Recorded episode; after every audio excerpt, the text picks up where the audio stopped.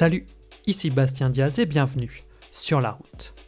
Pour les plus mélomanes d'entre vous, vous avez déjà la rêve du titre. Pour les autres, va falloir revoir des trucs. C'est une chose pour laquelle je me bats contre plein de personnes, qu'avoir des rêves, mais finalement un rêve n'est qu'un objectif, c'est pas complètement débile et que ça vous fait avancer dans la vie. N'ayez pas peur d'avoir des rêves et faites tout pour les atteindre. Et c'est aussi pour ça que je souhaitais recevoir Alice sur la route, car elle ne s'en cache pas, des rêves elle en a. Alice Finot, championne de France du 3000 mètres steeple, championne de France et vice-championne d'Europe du 3000 mètres en salle, bim. Alors pour les moins spécialisés comme nous, dont je fais partie, j'ai découvert Alice après ces trois énormes performances. C'est pourquoi je trouvais aussi super intéressant de comprendre le parcours d'Alice pour en arriver là, et tout ce que je peux vous dire dans cette intro, c'est que ça n'est pas du tout du hasard. Avant de commencer cet épisode, et si ce n'est pas déjà fait, pensez à vous abonner à la route sur votre plateforme de podcast favorite. Et pour tous ceux qui écoutent la route sur Apple, lâchez un petit 5 étoiles si vous aimez le boulot réalisé. Merci à tous ceux qui l'ont déjà fait, le podcast grimpe gentiment dans les charts et vous êtes de plus en plus nombreux à écouter la route. Et je voulais également remercier toutes les personnes qui m'envoient des suggestions pour les invités des épisodes. N'hésitez pas à le faire en m'écrivant directement sur Instagram. Je note tout ça et je fais tout pour avoir les personnes que vous m'indiquez. Avec Alice, on a parlé de l'importance de se fixer des objectifs donc, mais aussi de l'équilibre vie pro, vie sportive. On a aussi abordé la visualisation mentale pour atteindre ses objectifs et enfin, on est revenu en détail sur cette dernière ligne droite des championnats d'Europe. Vous êtes sur la route, découvrez ce nouvel épisode avec Alice Finot, Rêve d'avoir des rêves.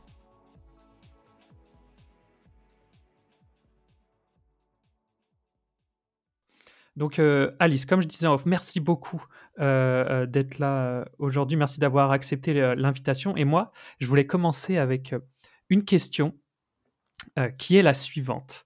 donc en l'espace de 4-5 mois, tu as remporté plusieurs titres, qu'ils soient nationaux ou européens.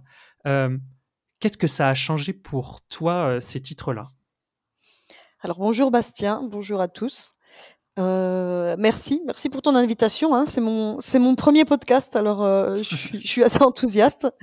Et puis on va voir où toutes ces questions nous mènent.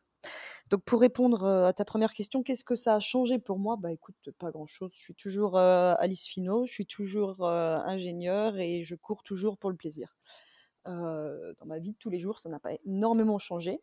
Ça m'a juste en fait, je suis, très contente de mes résultats parce que ça, je, viens capitaliser sur tout le travail réalisé depuis des années. Hein. Donc, en tant qu'athlète, on est, très esselé, on travaille beaucoup dans l'ombre. Donc, effectivement, pour la France, ça a été peut-être une surprise de me voir arriver et, puis, faire des résultats, des perfs et des perfs cet hiver, de me voir prendre des médailles. Mais en fait, il y a, tout un travail derrière. Hein. Ça fait cinq ans, comme je le disais, que je travaille. Donc effectivement, ce qui a changé pour moi, c'est que ben, j'ai enfin capitalisé sur, tout ce travail depuis de longues années. Et, puis en fait, j'ai confiance, j'ai confiance en l'avenir quand je vois ce que je suis capable de faire sur mes premiers championnats internationaux. Ben, en fait, ça me donne énormément de force pour travailler davantage et, venir me représenter encore dans les meilleures conditions pour la suite. Mmh Donc, bah, on, parlera justement de, de, tes prochains objectifs et aussi du boulot que tu as réalisé euh, durant euh, ces, dernières années. Et, euh, et, c'est intéressant de, ce que tu dises, effectivement, parce que quand on regarde les différents sujets qui a pu être faits sur toi, effectivement, c'est une surprise. Et même moi, je m'en suis pas caché. Quand je t'ai contacté, mmh j'ai dit, je t'ai découvert lors des championnats de France et européens et tout. Mais comme tu dis, c'est pas un claquement de doigts, quoi. Exactement. Mmh. Top. Alors, ce que, ce que j'aime bien faire euh, euh, avant de, d'aller dans, je dirais dans le vif du sujet, c'est euh, pour moi ce qui explique les gens ce qu'ils sont aujourd'hui, c'est beaucoup l'enfance. Et toi, j'ai cru voir que le sport a toujours fait partie de ta vie. Pas forcément la course à pied au début, mais que le sport était toujours quelque chose ben, qui, qui, faisait partie de ton quotidien. Ouais, effectivement, tu t'es bien documenté. effectivement, depuis, depuis toute jeune, en fait, j'ai un, j'ai un caractère très, très actif. je suis je suis je suis tonique et je pense que je me je me déplace très bien dans l'espace donc voilà, tous les sports m'ont plutôt réussi. En tout cas, j'ai toujours été très active, donc j'ai pratiqué toujours, du sport depuis mes 3 ans et en fait, quand quand on aime ça et qu'on a un caractère très compétitif, en fait, et ben et ben, on se donne à fond et en général, oui, tous les sports que j'ai pratiqués m'ont plutôt réussi et bon, les choses ont fait que maintenant c'est dans l'athlétisme que j'excelle, hein, mais j'ai pratiqué, pratiqué de l'escrime, du golf, comme des sports d'hiver, comme de l'équitation, des sports d'équipe, basket, hand, enfin et puis on pourrait, pourrait parler même de l'escalade. Enfin voilà, je suis passée par vraiment beaucoup de sports euh, qui, qui, ont développé, je pense, des, des aptitudes physiques et euh, voilà, ce que je disais, une, une, facilité à se déplacer dans l'espace et à connaître, à connaître son corps. Et, euh, et puis aujourd'hui, j'en suis à la course à pied, voilà. Et c'est, mais à 3 ans, tu te mets pas au, sport toute seule. C'est, c'est ta, ta famille est sportive aussi? Oui, sont sportives. Donc ma mère est cavalière depuis, depuis son enfance à elle aussi. Mon père pratique certains sports, mais voilà, c'est un, caractère que c'est dans mon caractère. J'ai un autre frère qui n'a jamais fait de sport, qui n'aime pas ça. J'en ai un qui aime que les sports collectifs. Donc chacun, chacun naît avec ses aptitudes, son caractère, son envie, et, je, me, suis dirigée moi-même via mon, caractère un peu hyperactif euh, vers des sports. J'avais toujours besoin d'être en mouvement, d'être occupé, euh, d'être euh, confronté en fait à, la compétition. Mmh ok. Et alors justement, comment comment tu est-ce que tu te souviens de comment tu découvres la, course à pied et c'est quoi les, les, premiers sentiments ou, ou ressentiments que tu as durant ces premiers pas? Eh bien, ça se fait bah, assez naturellement, comme, comme tout le monde, je pense. ça se fait lors du collège. Donc, tous ceux qui se débrouillent. Les crosses du collège, c'est ça? Voilà. voilà. c'est souvent les mêmes réponses, effectivement. effectivement. Effectivement. donc, moi, c'est un peu comme tout le monde. On m'oriente vers le cross du collège et puis, ben, je, je, le gagne. ou c'était plutôt le cross départemental. Enfin, bref, c'était un niveau, niveau, oui, niveau département. Euh, et donc je le gagne sans entraînement, à part euh, l'entraînement des, des, 3 heures de PS par semaine euh, à l'époque, je me souviens, donc je devais avoir 12 ou 13 ans. Et puis suite à ça, le club du, du Gache, c'était le club d'Héricourt, dans l'est de la France, donc me propose de courir avec eux. Et puis, ben, finalement, je me dis que pourquoi pas? Pourquoi pas? Je testais plusieurs sports encore à, à cette époque-là. Et puis voyant que j'avais des, facilités. Et puis en fait, quand on gagne, c'est toujours sympa, donc on se dit, dit, pourquoi pas continuer? Ouais, c'est plus, plus, simple. c'est clair. Donc naturellement, je, cours un peu avec eux, mais peut-être un entraînement par semaine ou deux, rien de rien de très approfondi hein, à l'époque. Et vu que je gagnais à niveau départemental et régional sans, sans m'entraîner, bah, en fait j'aimais bien ça. À partir du moment où il a fallu redoubler d'efforts pour avoir des résultats, bah, en fait, je me suis aussi redirigée vers d'autres sports qui étaient l'équitation. Et, à l'époque, quand j'étais adolescente, euh, mon, rêve, c'était d'être euh, cavalière professionnelle. D'accord. Donc, l'athlé, euh, parce que jusqu'à. D'ailleurs, c'est à quel âge que tu te dis que tu peux en. Bah, alors, je sais que tu as un métier d'ingénieur à côté, mais aujourd'hui, tu es. moi, je considère ça comme athlète professionnel. Euh, c'est à quel moment que tu te dis que tu peux. Enfin, il faut vraiment que tu, tu pousses, quoi? Alors, en, en, 2000, en 2015, quand je suis rentrée en France et que j'ai à peu près terminé mes études, je me suis mmh réinscrite dans un club. Mais euh, donc, il faut savoir que juste avant, j'étais, euh, j'ai fait un voyage à Taïwan et où j'ai rencontré en fait mon, mon, compagnon avec qui je vis maintenant, qui est, qui est donc une, une, personne espagnole un Espagnol que j'ai rencontré donc euh, à l'étranger. Et quand on s'est rencontrés, il m'avait dit, écoute, euh, je vais m'inscrire à un semi-marathon, euh, cap ou pas cap, on, le fait. Je dis, ok. Donc à Taïwan, on, fait un semi-marathon à, à 5 heures du matin, donc pour éviter les grosses chaleurs et, et, l'humidité. Donc ils organisent ça à cette heure-là. Oui, parce que pour ceux qui sont jamais allés en Asie, aller courir en Asie, ça ressemble à pas mal de la torture, ce truc quand même. Hein. Ouais, euh, faut... je sais pas pourquoi on a fait ça, c'était vraiment un défi. Et, et donc on y est allé. Puis en fait, j'ai gagné ma catégorie euh, en faisant 1h41, je crois, à l'époque. Mais, mais j'étais contente. J'étais contente d'avoir fait, d'avoir remis le pied à l'étrier, d'avoir reparticipé à une compétition et puis en fait, ben, de, de gagner ma catégorie. C'était tout simplement inespéré et, et puis motivant pour moi. Donc quand je suis rentrée en France, je me suis dit, ben, je vais reprendre la course à pied hein, maintenant que j'ai plus de temps et que j'arrête mes études. Et donc depuis 2015, je me suis réinscrite dans des clubs pour me pour me spécialiser en fait sur la route au début.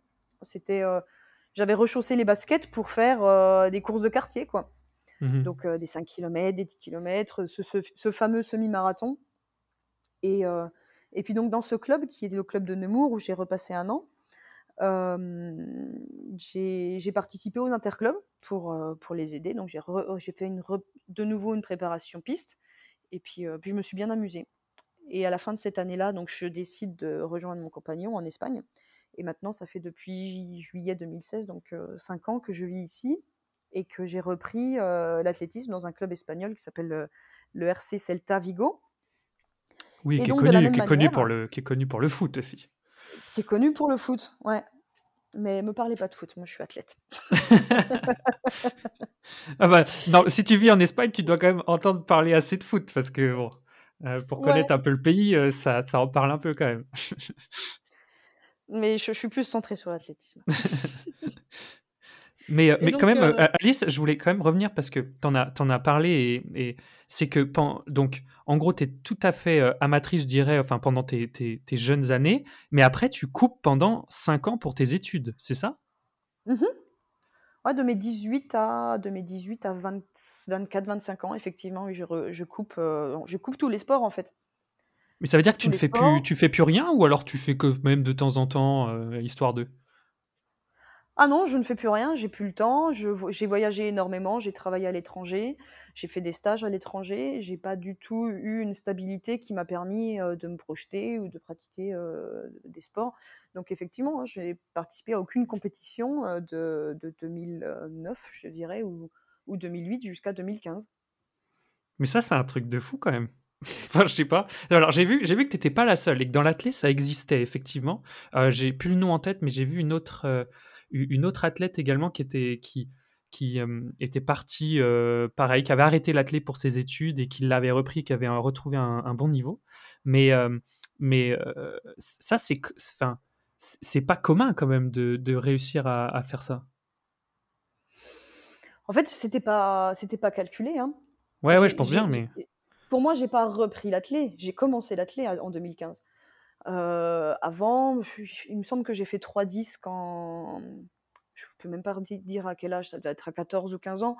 On disait «Ah, c'est fort, c'est fort vu ce qu'elle s'entraîne, euh, elle peut être très bonne». Bah oui, mais je me suis jamais entraînée en fait. À partir du moment où il a fallu que je fasse plus de deux entraînements par semaine, bah, j'ai arrêté enfin en tout cas, on me voyait plus beaucoup aux entraînements.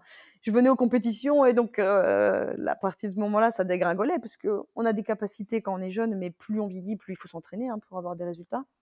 Donc ça a jamais été, ça a jamais été une passion. Je me suis jamais investie quand j'étais adolescente parce que en fait j'étais cavalière à niveau national de mes 11 ans jusqu'à mes 18 ans. Et donc, et donc j'avais deux chevaux de concours que je travaillais tous les jours et j'avais pas le temps. J'avais pas le temps comme mmh. adolescente de, de tout faire. Donc, donc pour moi, j'ai pris j'ai commencé l'athlète en 2015 parce qu'après il y a eu un réel projet, des réels investissements, un staff qui s'est monté. Et donc, depuis 2015, il y a quelque chose en marche. Avant, maintenant, je suis actrice de mon projet. Avant, j'ai découvert, j'ai découvert. Il y a plein d'enfants qui découvrent plein de sports. je pense que c'est très important en fait de toucher à tout et, quand, une fois qu'on a toutes les clés, se rediriger soi-même vers, ce qui, vers ce qui nous fait plaisir. Mmh. Et alors, tu as, parlé de ton arrivée en, Espagne, mais toi, tu parlais espagnol avant d'arriver là-bas? Non, pas du tout. Je parlais anglais, donc euh, avec tous mes voyages, j'avais dû euh, développer la langue, euh, la langue de Shakespeare, mais, mais pas l'espagnol. Donc je parlais en anglais avec mon copain espagnol, et puis, et puis au fil du temps, en fait, le vocabulaire s'est développé sur place, et puis maintenant, maintenant je suis. Et t'as pas, enfin, c'est des questions cons que je pose des fois, mais pas, tu flippes pas quand tu arrives à, à Vigo justement en train de te dire putain, mais je vais parler comment là-bas et tout non, parce que depuis, depuis mes, mes 13 ans, en fait, j'ai beaucoup voyagé. Je partais, par exemple, l'été en famille d'accueil. Et donc, bah, à 13 ans, je parlais français, mais j'étais dans des familles en, Angleterre, en Irlande, aux États-Unis. Donc, bah, dès, dès, mon plus jeune âge, en fait, j'ai été toujours habituée à être dans des situations d'inconfort. Donc, problème, solution. Ok, c'est pas grave. je vais à Vigo, j'apprends pas. La solution, c'est d'apprendre le plus vite possible. C'est l'instinct de survie. voilà, je pense que, je pense que c'est, c'est assez simple. Il faut, il faut oser. Et puis, et puis de toute façon, on trouve toujours des solutions. Ouais, ouais, non, non, ça c'est clair, je suis d'accord avec toi. Mais moi, je me mets à ta place, on me dit demain, euh, euh bon, l'Espagne, ça devrait aller, mais je sais pas, tu vas en au Portugal ou en Italie, euh, tu as quand même un peu les, les pétoches à y aller parce que tu te dis merde, euh, je, vais me paraître pour un con ou des trucs comme ça, quoi. Ah bah le pire, c'est l'Asie. Hein. Ah, ah, oui, bah oui, oui, oui, bien sûr. Le pire, c'est l'Asie. Mais, euh, mais j'en suis revenue, euh, suis vivante. avec, euh, beaucoup, beaucoup d'enseignements. J'ai appris 60 signes chinois, d'ailleurs, que j'ai plus jamais réutilisé, donc ça s'oublie très vite. Mais 60 signes, c'était déjà beau. C'est très, très dur, dur, comme langue. Et, franchement, l'espagnol, facile. ouais, oui, c'est sûr que comparé aux langues asiatiques, c'est plus simple. Alors, aujourd'hui, tu es. Il faut commencer par le pire, hein, tu vois. Tu commences par, par le chinois, et tu finis par l'espagnol. Et puis tu commences par le semi-marathon, et puis tu finis par le 1500 mètres. ah oui, et tout te paraît plus simple. tout te paraît plus simple. C'est une bonne méthode de, de, de faire. Ça, c'est clair. et donc aujourd'hui, comme, tu, comme on le disait, enfin, je crois qu'on l'a dit, euh, tu n'es pas à 100%, tu, tu, bosses à 60%, je crois, si j'ai bien euh, lu, euh, en tant qu'ingénieur. Ouais. Ah Est-ce que on travaille 8 heures par jour en Espagne, donc je travaillais 8 heures, voire heures sup. Et puis je suis passé à 5 heures par jour maintenant. D'accord. Et euh, alors, il y a, deux choses. C'est déjà comment tu, comment tu arrives à, à, allier les deux d'ailleurs. Bon, même si donc tu as, réduit ton temps de travail, mais est-ce que tu arrives au boulot à être à 100% au boulot? Est-ce que, je sais pas, sur la piste ou sur euh, quand tu t'entraînes, tu arrives à être à, à 100% dessus ou c'est compliqué à gérer? Euh, bah, il faut savoir faire la part des choses, euh, il faut savoir mettre l'énergie, euh, au bon endroit, au bon moment. Donc effectivement, c'est pas toujours facile. le fait de passer de de 8 à 5 heures, effectivement, ça m'a laissé énormément de temps au repos parce que je je comprenais pas à l'époque que l'entraînement invisible était très, très important, donc pour assimiler les entraînements et surtout pour éviter les blessures. Donc j'ai décidé en, avril 2019, parce que je commençais à, rentrer dans une spirale infernale de, blessures, des inflammations sur inflammations, et du coup, je voyais très bien que, mon corps n'était pas capable d'assimiler la charge d'entraînement qu'on avait augmentée depuis six mois. Donc c'est vrai que c'est en, pour remonter, voilà, c'était en, été 2018, suite à ma première médaille, on s'est rendu compte que ben y avait de la marge, il y avait de la marge, et, pour ça, ben, on allait surtout s'entraîner plus. Sauf que ben, avec cet entraînement, j'ai pas du tout le temps de me reposer. Et donc c'est à ce moment-là. Donc par la suite, six mois après, quand je commence à beaucoup me blesser, que je comprends que l'entraînement invisible est très important, très important, pardon. Donc que je discute, avec mon, employeur et que et que ben, je propose ben, pas forcément de me payer au même niveau. Hein. J'ai réduit mon temps de travail, mais j'ai proportionnellement réduit mon, salaire aussi, mais c'était pour moi euh, important afin de trouver un équilibre financier, mais un équilibre aussi euh, euh, dans, mon sport pour m'attribuer plus de temps de repos, tout simplement. Et, qu'est-ce, que tu qu'est-ce que tu appelles entraînement invisible? Donc voilà, ça a commencé par le repos. Et à partir de ce moment-là, je me suis rendu compte qu'il y avait également ben, tout ce qui est massage. Donc j'allais voir finalement le, mmh, mon, physio quand, je ressentais vraiment des douleurs. Maintenant, j'y vais toutes les semaines, voire deux fois par semaine. Ça change la vie. Après, il y a la nutrition aussi. Donc, il faut savoir qu'il y a beaucoup d'aliments qui peuvent être inflammatoires. Et quand on, on exige énormément à notre corps de manière quotidienne, il faut avoir un terrain qui soit le mieux préparé, en tout cas, pour, euh, pour accepter les charges de travail et les, et, les changements de notre métabolisme. Donc, mmh. ça passe par la nutrition, les massages, et puis un peu plus tard, je me suis concentrée sur la préparation mentale, qui pour moi a été la touche finale. Une fois que j'avais trouvé mon équilibre un peu partout, j'étais convaincue que je pouvais encore améliorer ma manière bah, de gérer mon stress et de me présenter sur, sur les compétitions. OK, très bien. Donc alors la préparation mentale, comme je te l'ai dit, on va en parler parce que ça ça ça ça me parle de fou et en plus de ça, hier, j'ai entendu un reportage par rapport à ça, parce que je trouve que hyper intéressant que tu assumes de travailler ça, alors que d'après ce que j'ai vu dans dans différents reportages, c'est quand dans le dans le sport de haut niveau, on ne l'assume pas parce que c'est vu Mmh comme une faiblesse. Donc, heu heu donc je je je serais j'ai vraiment envie de parler de ça, mais avant ça pour, euh, pour expliquer justement le, travail mental. Euh, attardons-nous un peu sur euh, la saison justement que j'ai appelée 2020-2021, parce qu'en l'espace, comme je disais en intro, entre, en 4 mois ou 5 mois, tu as gagné 3, trois médailles, 2 en France, une en, Europe. comment, comment le Covid t'a changé? Oh c'est pas le Covid, c'est bien avant. C'est ce que je disais, c'était l'été 2018, donc c'est ma première médaille sur 1500 mètres. Mmh euh, après, il y a eu l'hiver 2019 sur 1500 mètres encore, je refais médaille. Donc là, je me reblesse. Euh, donc l'été 2019, je suis pas là. Euh, par contre, suite à ça, en fait, on décide de faire une bonne base de fond. Et donc en hiver 2020, je me prépare pour les, les mondiaux de semi-marathon. En fait, on voyait que c'était une, une distance qui était accessible enfin en tout cas une, minima sur euh, une minima accessible pour moi sur euh, la distance du semi-marathon. En plus, j'aime bien les longues distances, donc euh, je savais que ce serait une préparation à laquelle je prendrais du plaisir. Et donc c'est ce que je fais. Donc à partir de là, c'était février 2020. je fais moi, mon one shot parce que des semi-marathons on peut pas en faire beaucoup et j'arrive préparé pour le, 16 février à, Barcelone pour faire la minima des JO, pardon, des, mondiaux. Pas encore les JO, pas encore. et donc, euh, et donc euh, je, je me qualifie. J'étais, j'étais vraiment super contente de, réussir ma première sélection et elle devait avoir lieu le 28 mars 2020.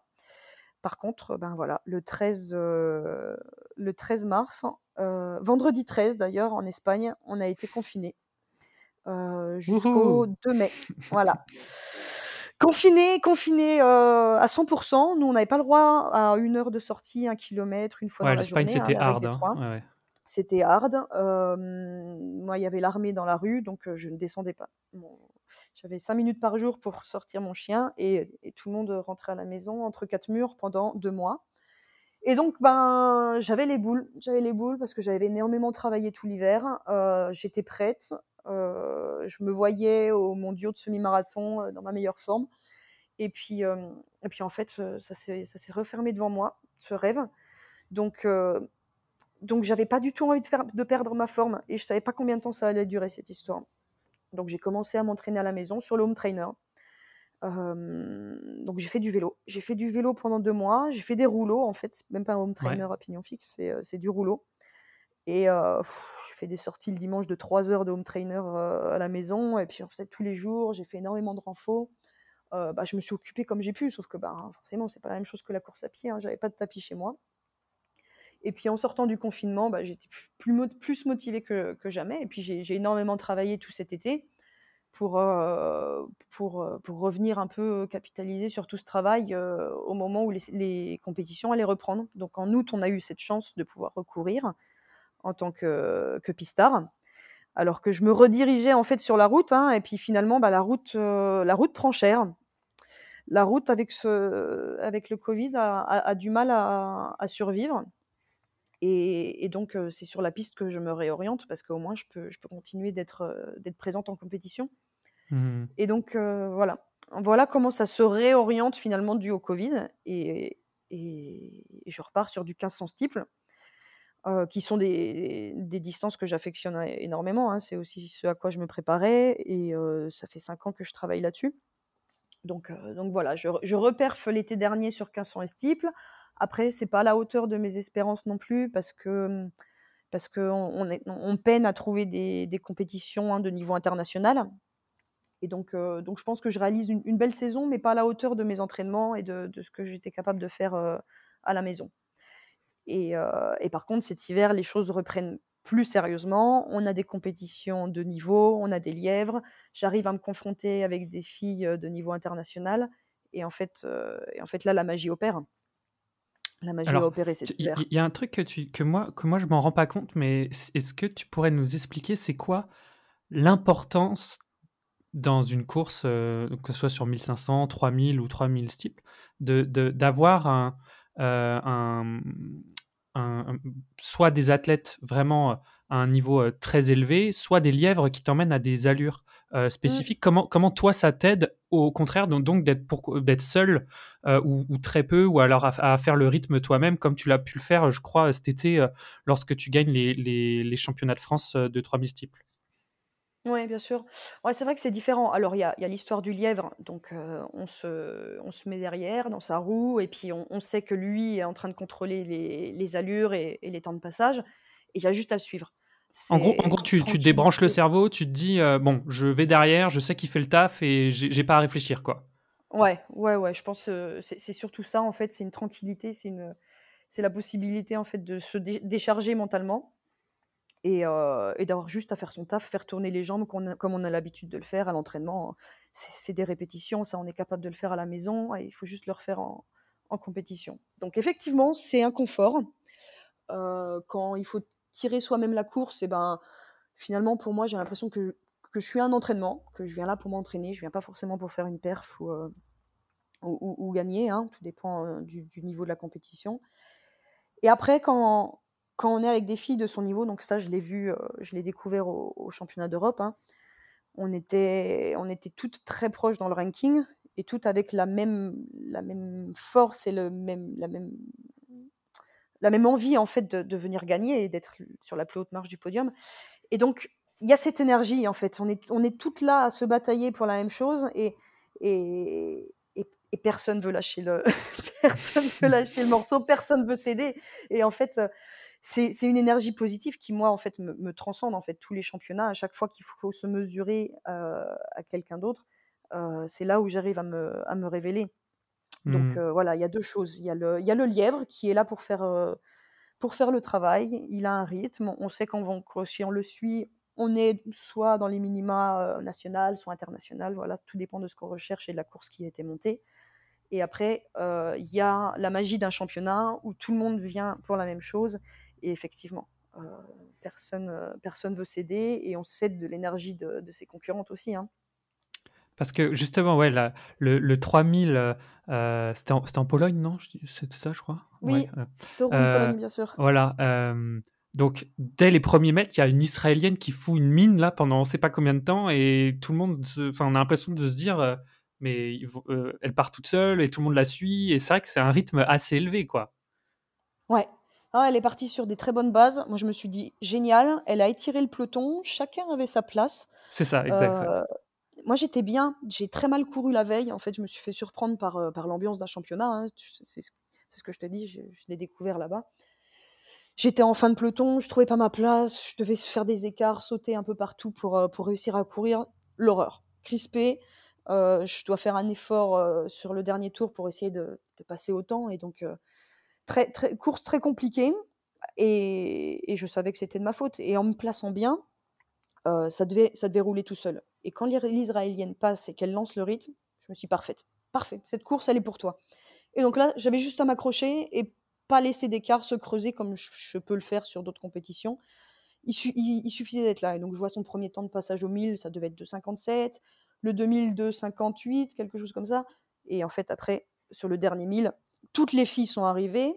Euh, mmh je passe à peu près en septième position, mais quand on regarde, j'avais toujours la même distance entre la première euh, et moi depuis le début sur l'extérieur. C'était sur l'extérieur qu'elles étaient les autres, je crois. Donc les filles, elles étaient sur l'extérieur, on était tous tout en paquet. J'avais pas décroché parce que voilà, il y avait toujours cette même distance entre la première et moi, et on était toutes là. C'était le dernier mille. Euh, il, fallait y aller, et donc c'est à ce, moment-là, effectivement, que qu'on s'est toutes aidées plus ou moins. Il s'est passé ce qui s'est passé, une fille tombe et, et, et, juste devant toi, non? Exactement. Et je me dis, j'ai eu une chance quand je revois la vidéo. Je me dis, ouais, chance. Elle t'a pas embarqué, c'est passé à un centimètre. Et en fait, y a, parfois, les choses s'alignent. Enfin, j'ai eu de la chance parce qu'il y en a une qui a décidé de tirer la course. parce qu'effectivement, elle avait le premier temps au ranking. Donc cette fille-là, elle s'est dit, je suis peut-être pas un super finish. Ce que je dois faire, c'est me sacrifier, tirer la course, et c'est peut-être comme ça que je vais gagner. Enfin, je sais pas ce qu'elle s'est dit, mais elle l'a fait. Et moi, sur le coup, je me suis dit, merci. Et, tout se passe, tout se déroule, la fille tombe, je suis toujours là, je sais que j'ai un super finish, je suis toujours au contact alors qu'on est à un tour. Je me suis dit, elle est pour toi, elle pour toi cette course. Et donc voilà, parfois les planètes s'alignent et euh, il ne faut pas laisser passer cette chance.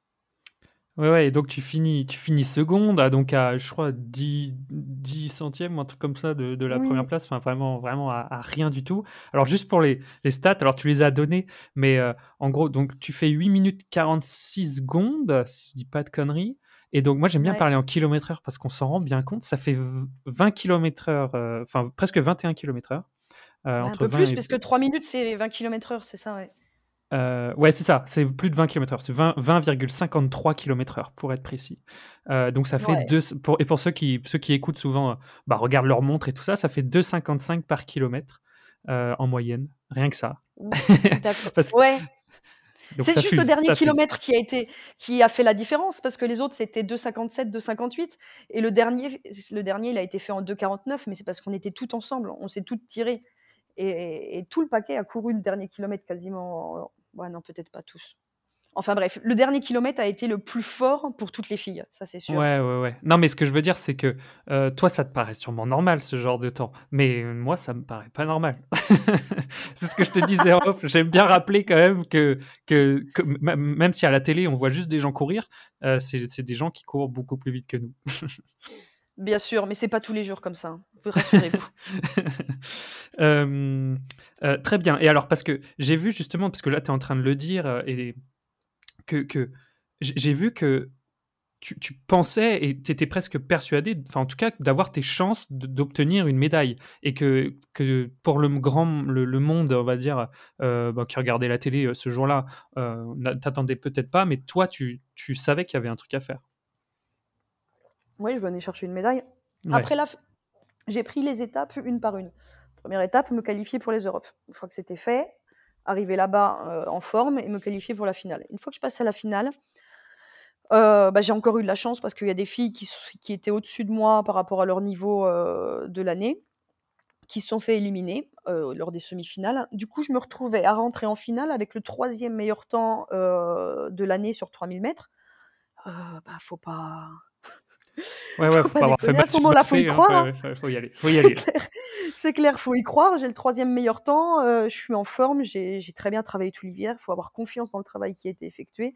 Et puis, euh, et puis bah, espérer que, que les planètes s'alignent. Et comme je l'ai décrit avant, j'ai eu de la chance pendant cette course. C'était le format, le, le format de course parfait. Et j'ai su, su saisir ma chance, je pense. Je, mettrai le, lien dans la description, comme ça les gens pourront aller voir euh, la course, ceux qui ne l'ont pas vue, ou alors la revoir, parce que euh, c'est vraiment typiquement le genre de courses qui sont agréables à regarder. Alors pour nous sur notre canapé, hein, je ne sais pas pour toi, après en temps de France, euh, comment c'est, mais, mais pour nous c'est agréable parce qu'il bah, y, a, y a des choses qui se passent. Dans bien, comment pas bien, mais il y a des trucs qui se passent. Et, et, et, ça, c'était vraiment top. Alors, justement, Alice, tu parles, as pas mal, pas mal parlé de, de, confiance en soi, euh, de, de stress aussi, tu en as parlé un peu euh, avant. Et donc, euh, comme, comme tu le disais, tu, tu, travailles une chose donc, qui, est, qui fait totalement partie du sport de haut niveau, qui est, qui est le mental. quand est-ce que. Enfin, c'est quoi que tu essayes de travailler sur ton mental? Et d'ailleurs, comment tu le fais?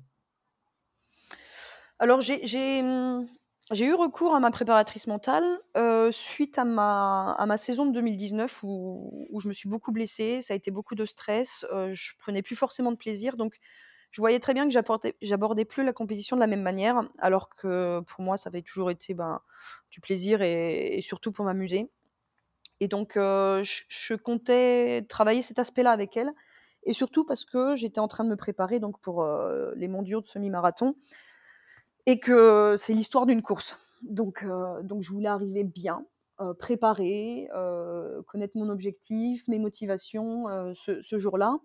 Et, et, ne, pas, ne pas commettre d'erreurs parce que, parce que ben, semi-marathon, je ne pouvais pas en faire plusieurs. Ça a très bien marché. notre travail ensemble parce que, ben, voilà, il y a eu un résultat et puis, en fait, j'étais vraiment décontractée, quand je suis partie ce week-end-là courir à Barcelone.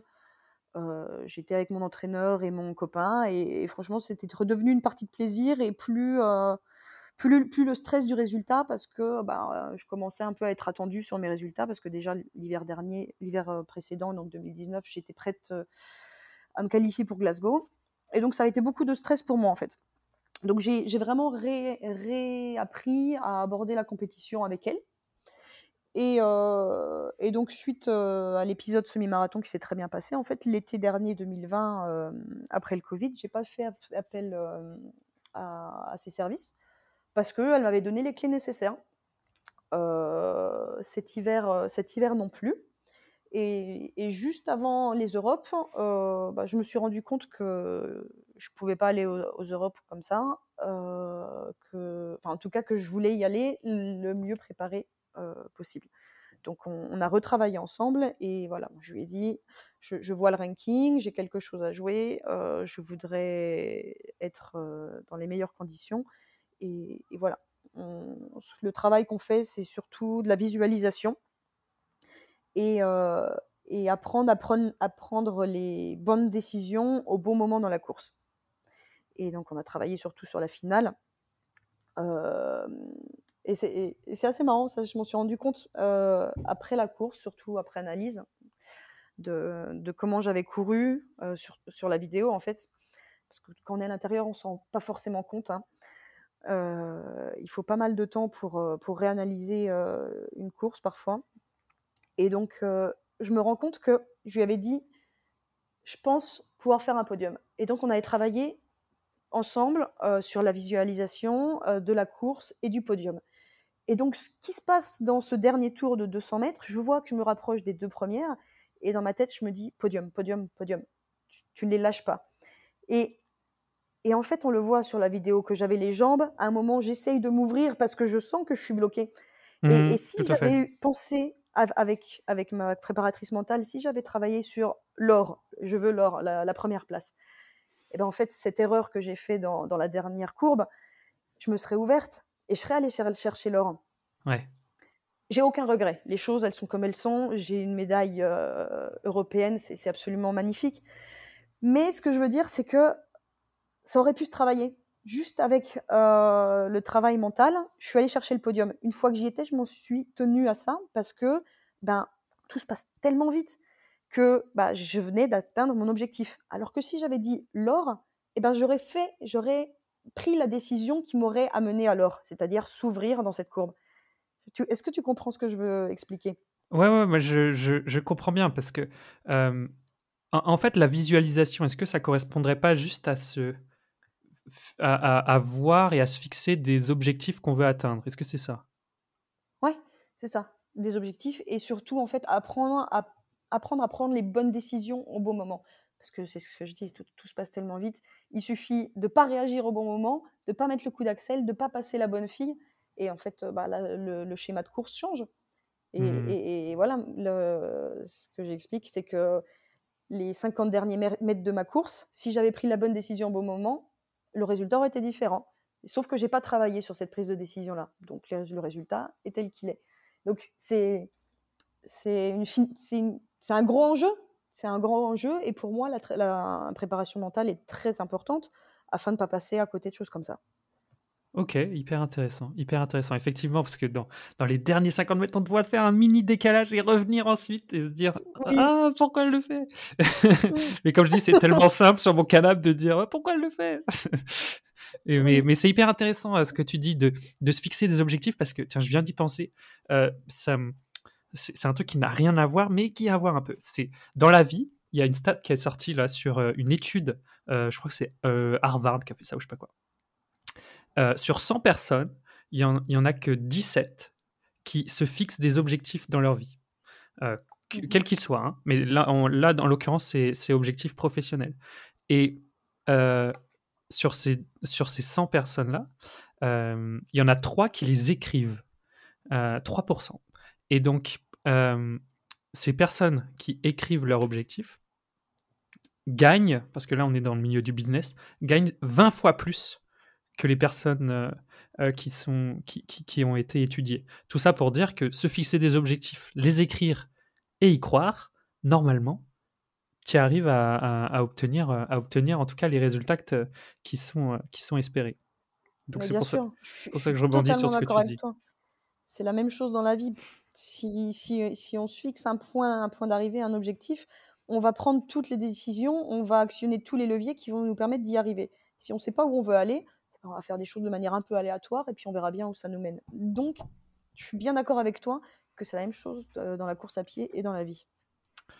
Et, donc justement parce que tu, Alice, alors je sais pas si je me trompe, mais tu parais assez quand même cartésienne, assez carré, savoir ce que tu veux, tu sais ce que tu veux et tout ça, mais tu t'empêches pas de rêver de ce que j'ai pu voir.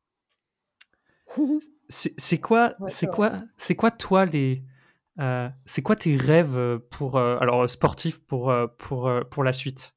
Si tu peux nous les dire. Est-ce, alors après tu peux peut-être être superstitieuse et tout. Moi je sais que je suis comme ça, alors c'est pour ça. Mais... Euh, j'ai pas j'ai pas de rêve en soi, hein, genre la grande compétition à laquelle je veux aller, où je veux remporter une médaille, enfin, c'est pas c'est pas aussi simple. En fait, moi, mon rêve, c'est de durer le plus longtemps possible et et mmh, et de prendre le plus de plaisir possible, donc avec mon équipe, avec tous ceux qui font partie de ce projet, un peu sur toutes les distances. Enfin, je prends du plaisir pour le moment sur 1500 mètres, 3000 mètres, on peut me voir sur du semi-marathon et j'aimerais aller jusqu'au marathon. Donc j'espère vraiment que je vais réussir à, tirer le meilleur de moi-même sur toutes ces distances. Et puis le plus longtemps possible parce que je n'ai pas envie que ça s'arrête. C'est tellement sympa. oui, ça paraît simple, mais c'est très bien comme ça. non mais c'est vrai, ça peut, ça tient à, pas grand chose d'être content, tu vois, et, et c'est bien de le remarquer et de, de, de se dire que c'est cool, quoi.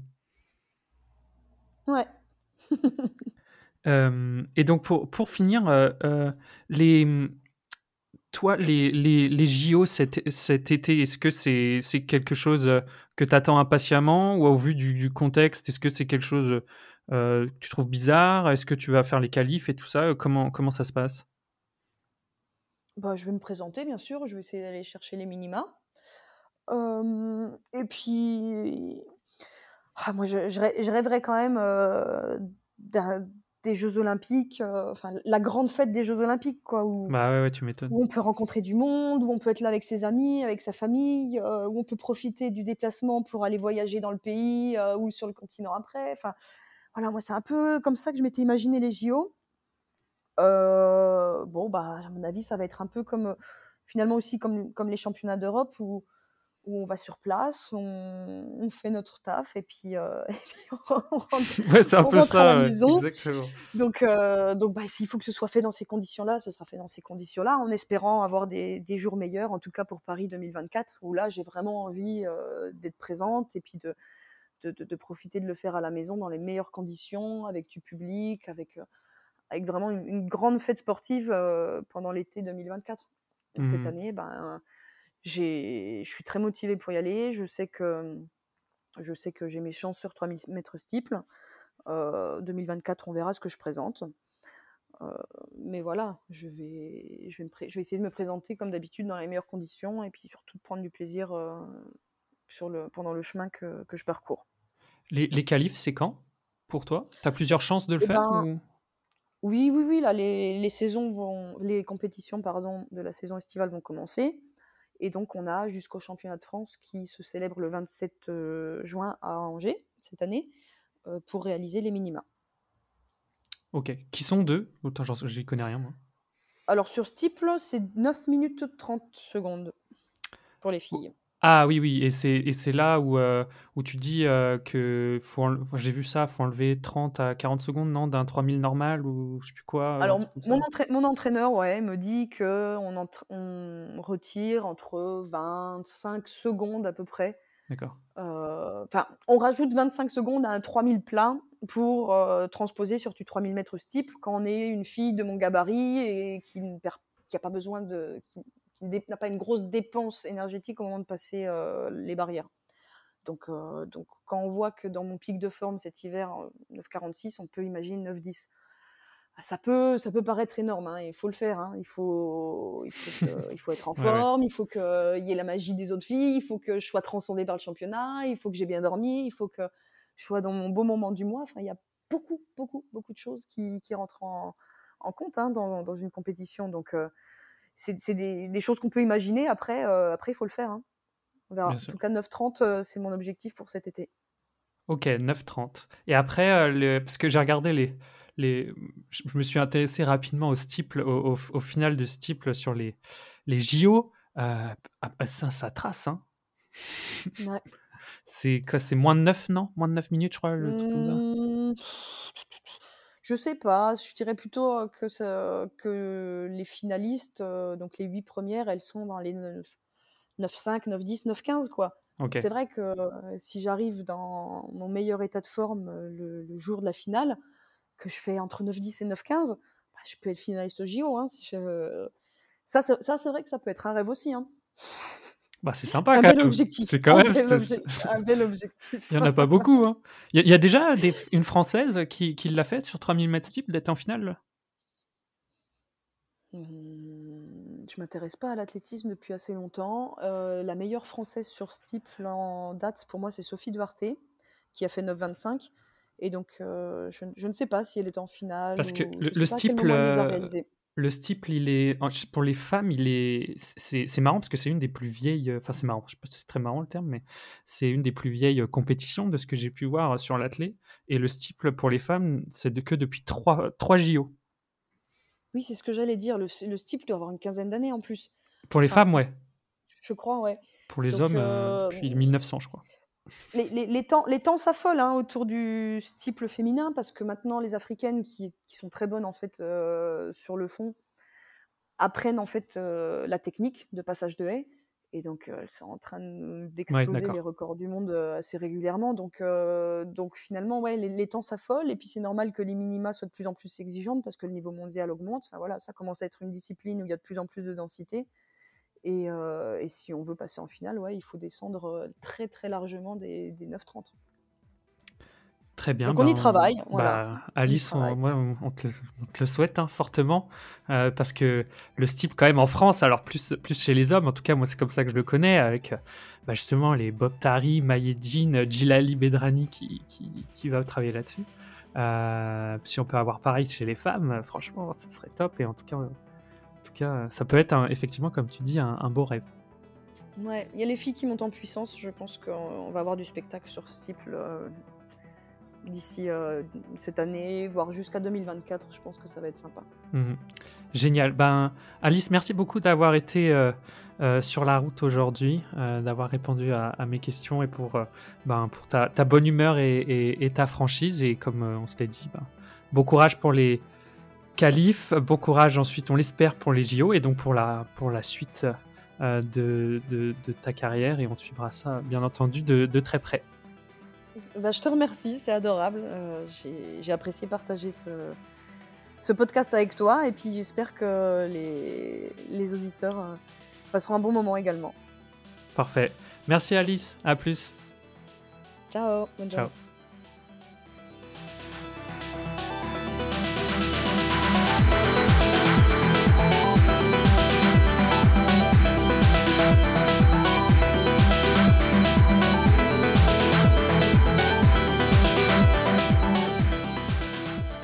Merci à tous d'avoir écouté cet épisode de La Route J'espère que ça vous a plu et bien entendu, je vous mets toutes les références dans la description du podcast.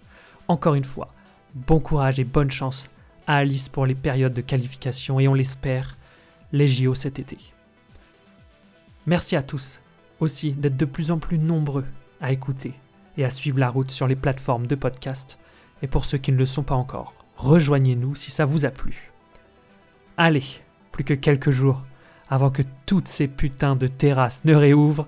Et bien sûr, tout dépend de vous.